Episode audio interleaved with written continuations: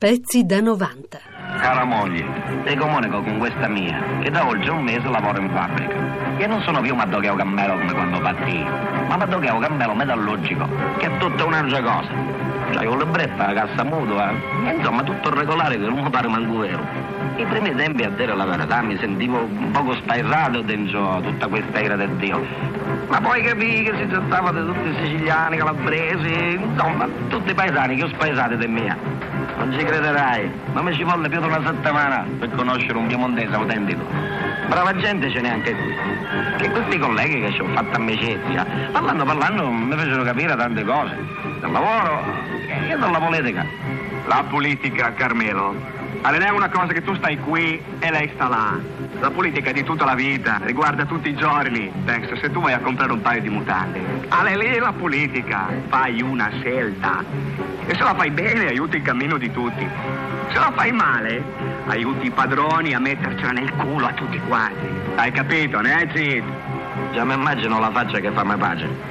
Ma è meglio che ce lo dico io, prima che ce lo dice qualche altro. Giancarlo Giannini è il docente responsabile del corso di recitazione al Centro Sperimentale di Cinematografia e lo fa con vera passione. Cosa insegna ai ragazzi oggi, Giannini? Io insegno ai miei ragazzi la gioia di vivere invece di recitare, insomma, poi negli altri, perlomeno il primo anno, che questa è una bel, bellissima cosa, perché mh, amano il piacere di fare questo mestiere e capire il perché lo si fa, quello dell'attore cioè raccontare le favole che non ci raccontano più, siamo noi che le raccontiamo ai grandi perché abbiamo bisogno proprio di questa linfa che è un alimento straordinario secondo me che si è un po' dimenticato in questi ultimi tempi.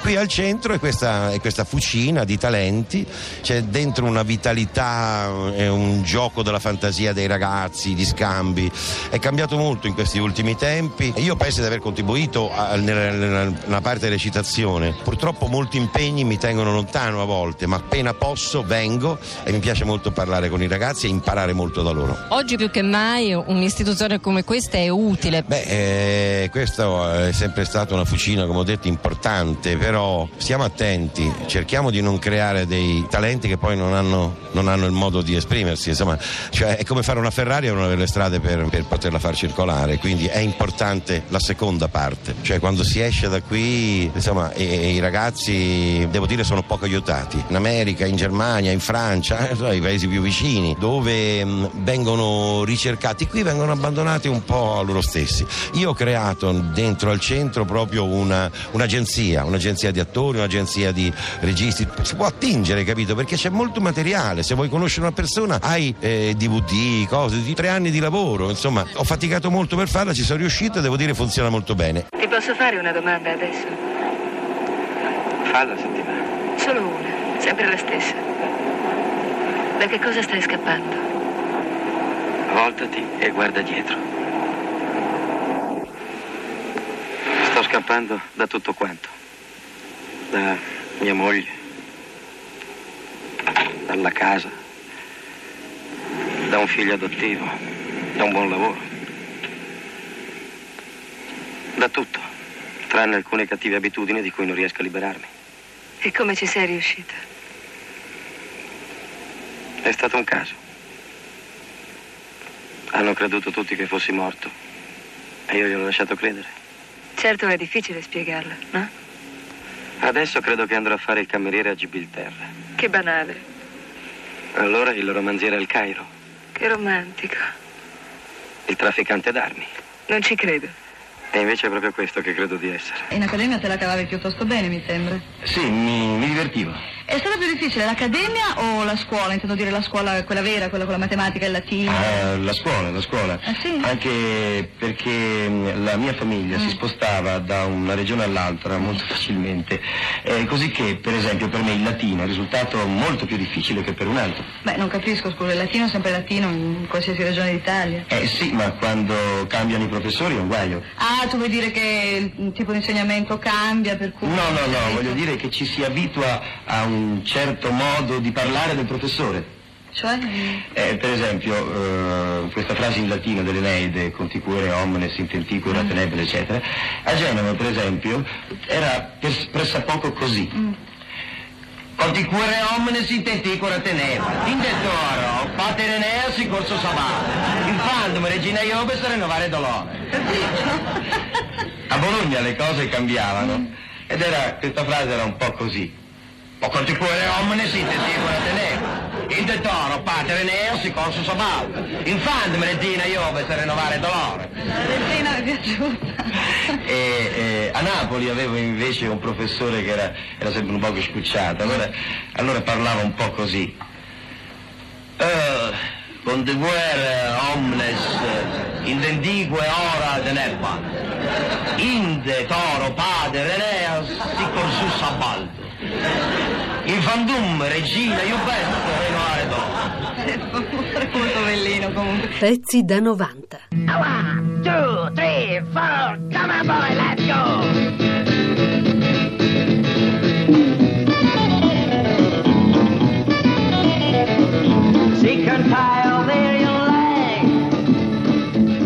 Pensate, quello che sta cantando è niente meno che Giancarlo Giannini.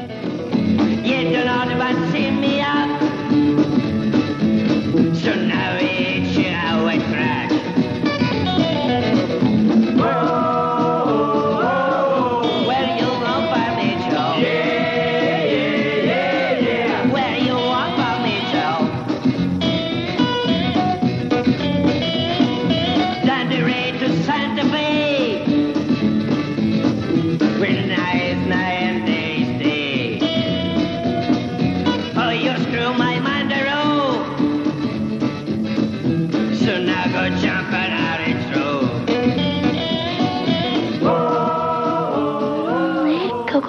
come Beethoven passa le notti.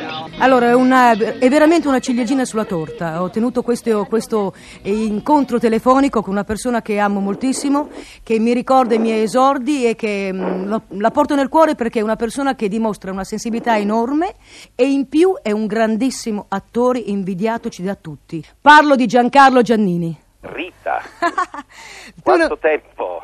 tu non puoi immaginare l'emozione che ho perché è veramente tan- io mi ricordo che ci siamo incontrati ancora una volta all'aeroporto un aeroporto francese anni fa quando tu stavi presentando eh, Pasqualino Sette Bellezze cos'era?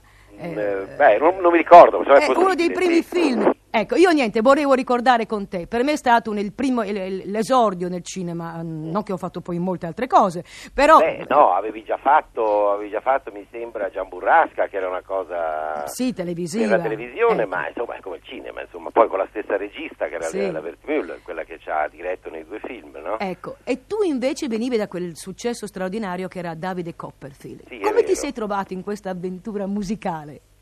Ma io mi ricordo ci siamo divertiti molto, anzi, devo dire che la prima volta forse che cantavo. Sì, è Mi avete vero. fatto cantare facendo imitazione di un cantante americano con una parrucca nera in testa, capelli che mi arrivavano fino alle ginocchia, insomma, perché dovevo ca- camuffarmi, cioè facevo Sì. il professore che si camuffava e tu venivi a, ed eri una che faceva una ragazzina che faceva molto bisbettica che faceva andava a cantare la notte di nascosto Sì, sì. allora io per scoprire te mi sono messo la parrucca e facevo il cantante anch'io non lo so mi sembra fosse così la Sì, cosa è vero. Ma questo, appunto, questo passare da un personaggio come Davide Copperfield, un personaggio sentimentale, a un personaggio appunto così. Perché Eh. tu eri irrequieto, tu, tu praticamente fingevi di fare il professore e poi anche tu di notte avevi la tua bella storiellina. Sì, è vero, è vero, è vero, sì, però eh, sai, io ho sempre fatto dei personaggi, ho sempre diversificato un po' i miei personaggi, sono passato da personaggi più o meno tragici, comici, grotteschi, eh, ho sempre cercato di variare, ancora oggi cerco di fare un po' di tutto perché mm, eh, sono un attore che insomma si, si nasconde un po' sotto il personaggio. Pezzi da 90.rai.it